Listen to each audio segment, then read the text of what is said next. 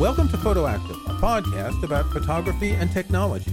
I'm Kirk McElhearn. And I'm Jeff Carlson. You can find show notes, including any photos we discuss in this episode, at photoactive.co. That's photoactive.co.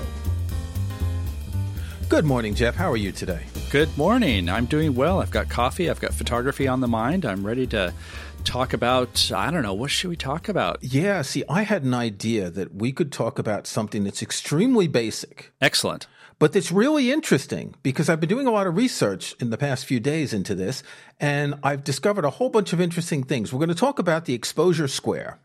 The exposure square. I love that. You know what? Um, can we do rhombus today? That would be better. An exposure rhombus, maybe? Well, see, the thing is, traditionally, this is called the exposure triangle, but Yes. it's not actually true to call it a triangle, as we'll discover as we as Get we go on through the episode. Yeah. What? Since we've had a good string of excellent guests on the show, uh, I really like this idea of let's hit some basics because I swear I think, oh, well, I know everything about the exposure triangle, and then I run into a situation where I'm like, oh, wait a minute, which which of these? And you know, how long have I been a photographer? Long enough that this should all be second nature, and I would say it's one and a half nature, if that's even a thing. Well, I'm going to open with a controversial statement. Excellent. Those are the best kinds. Exposure doesn't matter, Um, at least excuse on me. digital cameras. Exposure doesn't matter much on digital cameras. Now, I can see how that applies when I find myself undershooting something because I know that I can fix it later. Okay. Exactly. But to say exposure doesn't matter at all, like is the what- is so- the lens cap still on? Like like are, mm. how I, it doesn't How extreme are we gonna go here? I don't. I think people spend too much time worrying about exposure, and this is historical. If you look um, on Amazon or any other uh, website that sells books about photography, you'll find a number of books about exposure. And back in the day when we were shooting film, this was really important because you couldn't see the results of what you were shooting. You didn't have live view. Now, granted, we both use mirrorless, so we have live view, and all those people with DSLRs may not see this. right? And you know, that made me think why do people with DSLRs chimp when they take pictures so often? Mm-hmm. Because they're looking to check their exposure rather Right. than anything else. Right. But exposure doesn't matter that much. Okay, so let's lay out the possibilities. You can shoot JPEG, you can shoot RAW. If you're shooting JPEG and you want to get good photos in camera, then exposure is really important. And we'll link to the episode we did with Gordon Laing about his book In Camera, who discusses this. Um, it is really important when you're doing like that. But if you're shooting with RAW, essentially underexpose a little bit, and then you won't have any problems because you can fix it in post. Now, that might sound lazy, but the reason for this see, this is what's really interesting about my research. I discovered a couple months ago that on digital cameras, uh, we know something called ISO, right? What does ISO stand for? Right. Uh, it stands for I shoot outdoors. It stands for International Standards Organization. right. Um, the ISO is well known for people who are in industry, like the ISO 9000 thing about industrial processes and all that. right. right. Standard spotting. ISO in the US used to be called ASA, which stands for I have no idea because I rarely shot film. so a shutter American? access. Go on, American Oh, uh, Standards Association. American Standards Association, which was, I was just about to say. So on film, you could say that the ISO or the ASA, which when you think about it, is kind of strange to call the film speed by an abbreviation of an international standards organization, ISO. Totally. The film speed's baked into it. On a camera, there's actually no such thing as ISO. on a digital camera. On a digital camera, yes. I have heard that and it sounds crazy because I use ISO all the time. So before we get too far, I want to get our definition straight. The exposure triangle is ISO, shutter speed, and aperture. Right. And you're saying that basically we're no longer dealing with a triangle. Now we just have a two dimensional square. Well, actually, there's a fourth element that I'll bring in later to the And exposure triangle. Um, but here's why ISO doesn't matter. A camera sensor has a basic sensitivity. Yes. Okay. Think of it as film. Think of it as back in the day, if you shot film, you'd have, I don't know, Kodachrome 64 ASA or Tri-X-Pan 400. A camera has a basic ISO. Interestingly, different camera manufacturers measure it differently. So a 100 ISO on one brand is different than a 100 ISO on another brand. That also explains why some cameras have like the lowest ISO is ISO 200 versus 120 versus 100, right? Exactly. Now, they try to keep their ISO uh, ratings uh, consistent across their brand, but they're not so concerned about other brands. But there is no such thing as ISO on a camera other than that initial sensitivity. When you change the ISO from 100 to 200, all you're doing is increasing the gain. So you're increasing the way that the camera processor amplifies the light that comes into the sensor. It's like turning up the volume on a on a stereo. So it's basically like giving the sensor a little more power to collect light, right? No, it's collecting the same amount of light, but what you're doing is you're turning up the way that that light is displayed. So if you're playing a record Gotcha. very softly, you can't necessarily hear the the cymbals, right? And when you turn it up, you can hear the cymbals. So when you go from ISO 200 to 400, it doubles the amount of light that it is representing. Basically, it doubles the gain. And you know, like everyone who's been doing digital photography for a long time, the higher the ISO, the more noise you get. Right. That noise is a result of the mathematical operation of increasing the gain from the camera sensor. Gotcha. So there is no ISO, it's all a myth. Yet it's a convenient myth. Um, it would actually be better if people understood that what you're dealing with is an aperture, that's a fixed opening in the lens, a shutter speed, that's a fixed amount of time that a shutter moves, Right. and a gain adjustment, a volume adjustment, a power adjustment, if you will. Okay. So this is basically we're talking about stuff that's held over from the film days. Right. Yet another one of these terms uh, referring to lenses in 35 millimeter Equivalence. equivalents. Yeah. Um, and, and so this is basically a way to explain in in terms that say traditional photographers would understand making the shift to digital as if it's happening right now instead Right. of you know a very Right. long time ago But now it's become ingrained. it's become ingrained. Well, and also I think for whatever reason, because it's ingrained, if you were to say, okay, go out and it's twilight, you need more exposure on your image, go and turn up your gain. That just sounds either counterintuitive or geeky or Well, no, what you'd be doing is amplifying the light. Gain is amplification, it's volume. Right, Ga- right. Gain is a term we use in, in audio, In audio, to, right. for- to represent volume. But we don't say volume in audio because the gain is the actual power. The volume is kind of what your perception is of it. right. So if you were to turn up the gain or the amplification, that would be the way that the light that comes into the sensor is being amplified to make it lighter. Because if you take um, a photon on a sensor, it has a certain amount of power, but if you boost it, amplify it, then it's going to look like it's brighter, even though to the camera sensor it wasn't brighter. Right. What I'm getting at is the user friendliness of it. Because I think just by a practical communications term, just going out and saying, turn up the amplification on your camera, that would just be confusing as hell. Maybe if, if that was the term that was used from the very beginning, people would have just already internalized it like ISO. It's possible. But Yeah. ISO has an analog to analog cameras.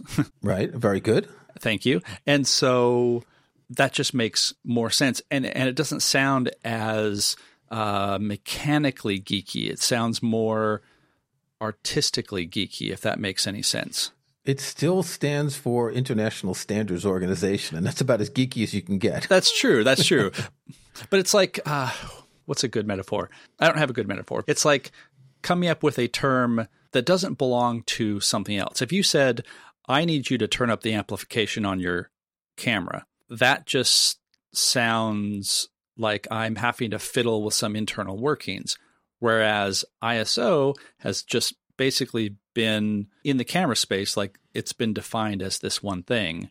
And so it's easy for somebody who has no idea that it stands for the International Standards Organization because they know, oh, okay, I need more exposure in my image but I don't want to turn my shutter speed way down so I can turn up the ISO.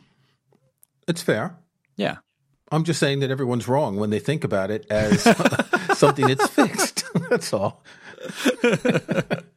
because back in the film back in the film days you had your film and it had a certain ASA or ISO and it would Yeah. be processed according to that speed. However, you could push or pull process film. If you pushed, let's say, a roll of Tri-X to 800, you would process it as if it was an 800 ASA film. Hence, it would amplify the light that was recorded in the negative with more noise, very similar to the way ISO works. You could pull it by uh, processing it like it was 200, and that would darken it. And I, I never did that. I pushed, I never pulled. It would make a different kind of noise. Okay. This is where I'm going to risk my photographic credibility, but I think I think that I'm not going to be alone in this among our listeners. And and I apologize to all you wonderful listeners who do understand this. But going back to history, I rarely ever worked with film. Yeah. And so explain to me what you mean by you pushed and pulled because Right. Well, be- because as I the film said- just had its own its its ASA rating and that's kind of what you had. So what do you mean by by push right. and You, in the processing period, you would, if I'm not mistaken, you would process it longer to push it and shorter to pull it. gotcha. Okay. So you'd cook it differently, basically. And so that meant that you could um, take a roll of 400 ASA Tri-X pan and go out at night, um, push it to 1600 to get really good low light, and send it to the processor and say, "Hey, I shot this at 1600," and they would process it accordingly. right. So so you go out at night. You set your camera back then. You would set your camera to 1600 ASA because your camera had a meter in it, and it would be using these three elements: um, f-stop, even uh, though your film was, was was a different ASA. Okay. Exactly. Gotcha. So you would be exposing it as if it was, and then it would be processed as if it was. I feel s- sort of silly because I'm like I'm like I'm 15 years old like what is all this what is all this non-digital technology? But this has always actually been something that I've dealt with cuz I came up in photography entirely digitally and so I want to make sure But it's interesting to know the history of how we thought about this. In fact, Definitely. the history of how ASA and ISO represented something fixed and still do, except you're amplifying. Gotcha. Anyway, go, let's go on because there, With a there's a, whole lot acronym. of there's a whole lot of other interesting stuff going on. Um, so the three things in the exposure triangle are the ISO, the aperture, and the shutter speed. Let's talk about the aperture. Great. We call the aperture the f-stop. We call the aperture the bokeh maker. I think you have to get your terminology correct. Okay, Sorry, we're a little punchy. Do you Go know ahead. how an f-stop is calculated? And by the way, you were talking about terminology. What's more geeky than a term like f-stop? oh no, f-stop is totally intuitive, right? Yeah. do you know how it's calculated? Well, it's the. No, I don't. I, I'm going to let you jump right in. I know that. I've got notes. I know. I know. As someone who has quite admittedly shot more intuitively, I know that when you're changing your f-stop, you are doubling the amount of light you're either adding or taking away. So even though it sounds like like going from f 2.8 to 5.6, that seems like a weird set of numbers. Like, why not just say But Go 2.8 from to two to three. 5.6 is not doubling. it's not doubling? Okay, so Right, right, right, right. Sorry. Here's how it's calculated. It is the focal length of a lens divided by the diameter of the aperture. That's what I was just about to say. So in a 50 millimeter lens, you divide it by whatever the aperture is. I don't know if it's in millimeters or whatever. Mm-hmm. The f stop, it's a geometric sequence of numbers, and they correspond to the sequence of the powers of the square root of two. See, That's you were the second thing I was gonna say. so here are a series of f stops. Each time from one to the next, it lets in half as much light. So f1, we'll use that as the basic. Okay. The next f stop, half as much light, is f1.4. And you're thinking, why isn't it two if it's twice as much? But that's because it's a square root of two mathematical thing. Right, right. F2 is one quarter as much light as F1. F2.8 is one eighth or half of F2. F4 is half of F2.8. 5.6, you'd expect 5.6 to be half of 2.8, but it's not. It's two stops less Right. than 2.8. Well, and, and that also explains why you have these weird numbers like 2.8 and, Yeah. and 5.6. And also uh, to remember that, that when we're talking about aperture, basically anything f2.8 and wider is really considered a quote unquote fast lens, like it lets in a lot of light. But, uh, you know, if you're a landscape photographer, you're going to be shooting way up in f8, f9. I'm throwing my my number contribution here because I do not have the technical notes. I've just had to uh, figure this out by trial and error Exactly. because that's that's how I Well- I, I learned to shoot. Well, I think that what's important here is that we're talking about halving and doubling. Yes. So if you're doubling your ISO from 100 to 200, you're getting twice as much light. If you're raising your f stop one stop, say 2 to 2.8, you're getting half as much light. So, ignoring the doubling, if you were to shoot something at f2 with 100 ISO, that would be the same as shooting f2.8 with 200 ISO. You've got twice as much sensitivity on the sensor, and you've got half as much light through the aperture. this is one of those things that drove me crazy when I first started learning this because I would set my camera to auto, for example, and I would basically get the same shot because it, it would try to say, oh, okay, well, we're going to set this to the widest possible aperture we can, and we're going to give you the shutter speed. And I'd be like, oh, that's not what I want. So I'd switch to manual and come up with a different combination, and it would look exactly the same. And it was so counterintuitive. But, you know, as we're discussing, you have to have these pieces in place and know how they work together. Right. Um, here's a bit of trivia. Do you know what the f stop of your eyes is? No, it, uh, uh, that I've never heard before. Um, I'm going to say, well, do you mean my my 50 year old eyes, or just eyes in general, or does it even matter? I don't think the f stop changes with age. Your Ah. acuity changes with age, so how well you can focus, how Okay. the sharpness, etc. But I don't think the f stop changes. I would say it is probably f 0.8. I just guessed that. Yeah. Um, according to, I think this is on Wikipedia, it ranges from about 8.3 in a brightly lit place to about 2.1 in the dark. Oh, So your iris does open more in the dark. You ever look at a cat's eye in the Oh, dark, sure, how yeah. big they are? Um, they must have like killer bokeh when they're looking at things. Um, but no, obviously we don't see like that. But uh, since as the f-stop opens in the dark, your focal plane is more reduced and you're not able to see as well in distance. that actually surprises me because so many times I can be in a dark situation and I can see better than what my camera would see. So if I shot at 2.8 and and I was looking like what I am perceiving as the scene, I can see better and then I'll take a look at what I shot and it'll be really dark unless I have, you know, unless I compensate with a long shutter speed. Yeah, but that's because it's the ISO of your eyes that changes as well. Right.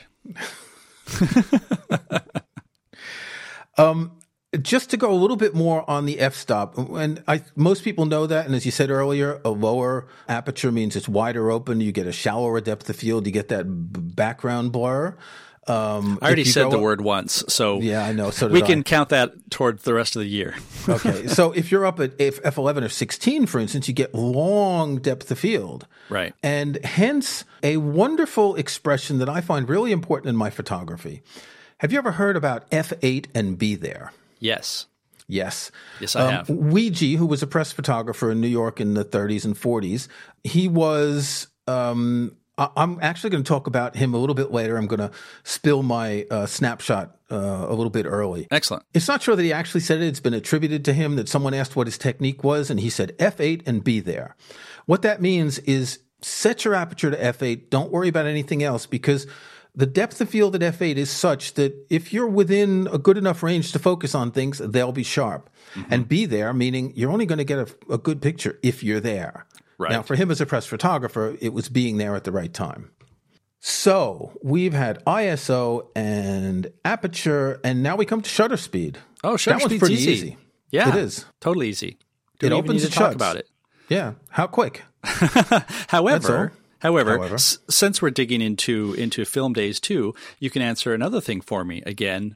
Hello, listeners. Thank you for your patience. This was a point of confusion for me because you would say that you are using X speed film. Well, obviously, the film is not moving faster, and the shutter is the thing that is letting in the amount of light. And so, when a roll of film is at a certain speed, is that just the ASA? Right. That's the ASA or ISO. We, we talk about film speed, which is not really uh, an appropriate term, but I think the actual film speed term might have something to do with the shutter speed from back in the day. Early view cameras. So this is the guy around the Civil War who puts this piece of cloth over himself, looks Yeah. through the camera, holds this candle like flash up in a hand, slides open a piece of wood, hits the flash, slides it closed. So it opens and shuts. Yeah. Um, as cameras progressed, shutters changed, and in like early movie cameras, they were circular. Um, and then they came. Um, the film cameras I had were like ribbon shutters, so it would go from one side to the other, and it would open and then shut. It would be in two parts: open, shut, open, shut. yeah. Today we have electronic shutters. Do you know how those work? Electronically. Yes. an, an electronic shutter. So picture your um, sensor. Let's call it 4,000 by 6,000 pixels. Yeah. Electronic shutter works by uh, the processor reading every pixel in that shutter one at a time from the top across, down, down, down, down. We'll find a link to some of these weird photos of airplane propellers Oh, yeah. that they get all twisted because the electronic shutter, there's a lag between the first row and the last row. Full disclosure, I did know how that worked, but I just really wanted you to explain it because you looked like you just really wanted to. At this point, I'm sort of wondering if our episode here is really just about terminology as much as anything because Ah, you no, say because now I'm getting to the main point. Well, right. But before you jump to that, because we've talked about fast film speed, we've talked about fast ISO, but you also have that term that I used earlier, a fast lens, which made no sense to me for the longest time because what you're talking about is how wide of an aperture, how much light it can collect. And so just this this accretion of terminology that some of it's been taken from modern computing, some of it's been taken from traditional film, I think is what makes a lot of this more confusing than it needs to be for a lot of people. So, moving from that into shutter speed, tell me more about speed in that sense. Well, remember I said that f stops, um, one f stop lets in half as much light. Uh, from one f stop to the next, um, you double the ISO, it acts as if there's twice as much light. Um, shutter speed's the same. If you shoot at a hundredth of a second and then two hundredth of a second, well, two hundredth is half as much light. So you're constantly dealing with each of these three elements. Well, two of the elements are letting in more or less light, and one of them is amplifying the light that comes in more or less. So you've got like these three tent poles that hold things up, but three poles don't hold up a tent. You need a fourth one. And that's why I said that I'm going to call it the exposure square. But first, we have to take a little, we have to take a little walk down. Um, what would be the right term? Um, metering lane. Let's walk down metering lane. Nice. Okay. So modern cameras have meters in them. In a recent episode, Sandra Cohn, who shoots on film, told us that she uses a light meter, which you point at your object or you point at your lights and you calculate and you calculate um, according to your film speed, ASA or ISO, the shutter speed and aperture. Camera meters try to make your picture what is known as 18% gray. 18% gray is actually kind of 50% between white and black, but just because of the way it's measured, there's it's 18%. I didn't actually look up why they call it that. um, and sometimes you'll be looking through your camera again with mirrorless cameras where you've got a live view and you'll think, well, the metering, I've got this totally on automatic, and the metering says that this is right, but it's too light or it's too dark.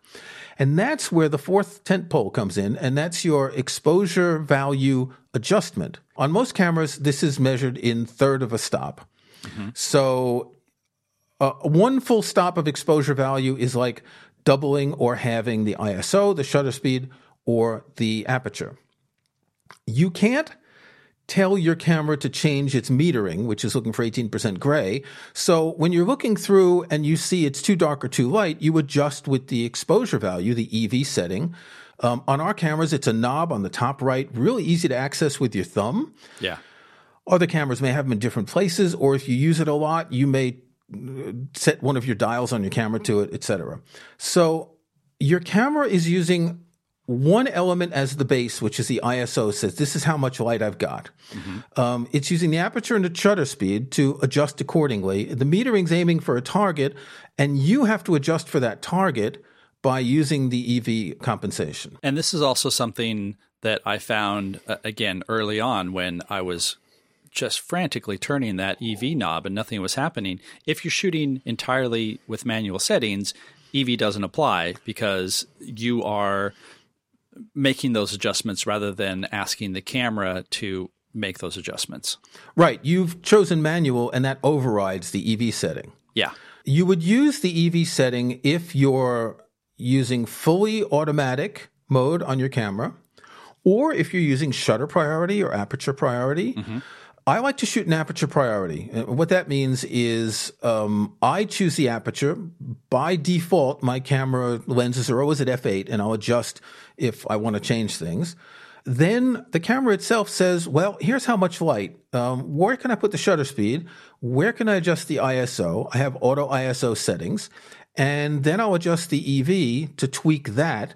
And boom, that's my exposure. So when you mentioned Gordon Laing's episode, part of what stuck in my mind about that episode, and I have to admit, it really hits me almost every time I shoot now, was his idea that we have these cameras that have this amazing technology and this amazing sensors and processors.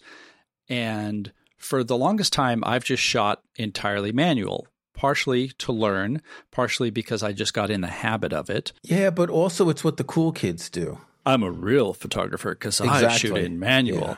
Yeah. And yeah. one of the points that he made was if you're shooting manually all the time, you're just not taking advantage of all this technology that you paid for and all this amazing science that has been built up in our cameras. For that reason, that's why shooting in shutter priority or aperture priority gives you uh, an assist with that.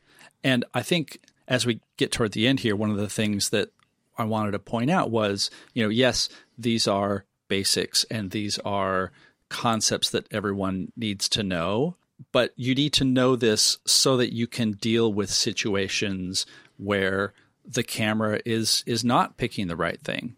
So for example, if I am shooting in a dark environment, the camera is going to want to say, "Oh, I know how to compensate for this. I'm going to increase the ISO, um, or maybe you have your ISO locked because you want a, a, small amount of noise. And so the camera will say, oh, well, then we need to let in more light. So we're going to set this shutter speed to one fifth of a second. And you end up with a well exposed image, but if you're hand holding it, everything's blurry because the shutter was open for so long. And also, sometimes you're shooting in the dark and you want the image to look dark. You don't want it to look Exactly. Like it's just an overcast day. Right, right. And so that's that's the advantage of of really understanding you know whether ISO is amplification or whatever, it's also the effect that you get. And either doing that manually or using your EV knob or your EV setting to let the camera help you with that can help in all sorts of situations rather than just sort of shooting blind and wondering you know, why is my camera not doing what I want it to do? Okay, so I want to come back to what I said early on. You shouldn't worry about exposure, but when in doubt, underexpose. I don't remember when it was, but there was an episode where you were talking about an old photo you had that was really underexposed, and you showed the examples of how by raising the exposure and other elements in Lightroom, you were able to make the photo look really good. Um, if you're shooting in RAW, you can do that because the amplification that your software does to the RAW file is pretty similar to what the camera does in ISO. And in some cases, the software can render it more smoothly because it's got more processor power to get rid of noise, etc. Right. Um, so if you're really worried, underexpose, and if you're really, really worried, bracket your exposure. Um, take a number of, of shots um, at one third or two thirds stops up uh, EV and one third or two thirds stops down. this way you're covering yourself. And some cameras will let you do this automatically, but on ours, I think that only works if you're shooting JPEG only. It doesn't work with RAW. There's a bracket setting that will let you shoot multiple bracketed shots, but there's also like uh, an HDR setting so that if the camera is combining those, then it's only JPEG because the camera's right okay. creating something. Right. But you have all these options, and as you're saying, HDR, because in HDR, the rule is that you're exposing the way the camera shouldn't expose once for the highlights and once for the shadows, or maybe two or three times each, mm-hmm. in order for them to mix together in software. So if you shoot RAW, don't worry. If you're shooting JPEG, then look at your shots afterwards and adjust accordingly. Um, bracket your exposure, but don't worry about it. It's really not that important. And I would say one final thing about this knowing all of this also means you can break those rules because exactly. you can be in a situation, as you mentioned, where you want something to be dark, or maybe you're shooting black and white and you really want that background blown out to white because you're looking for something stark. Or you want the noise that you get at high ISO in a black and white shot because it looks grainy. Exactly. And so knowing all of this ultimately gives you more creativity and not just more sort of technical ability to deal with light. Okay. Shall we talk about snapshots? I would love to talk about snapshots. Let's do that. Go ahead. Well, my snapshot this week has nothing to do with what we were talking about because that's just how it is sometimes. Uh, my snapshot is a set of LED lights. As I mentioned on our last episode, I think, or maybe the one before that, uh, I wrote a series of articles about using a camera as a webcam, and there are many different ways of doing that. And part of trying to make yourself look better on camera, whether that's for a Zoom call or uh, a podcast interview, things like that, um, is to have good light. And I've never really had good light. And so I bought this set of Dazzne, D A Z Z N E, desk mount LED video lights.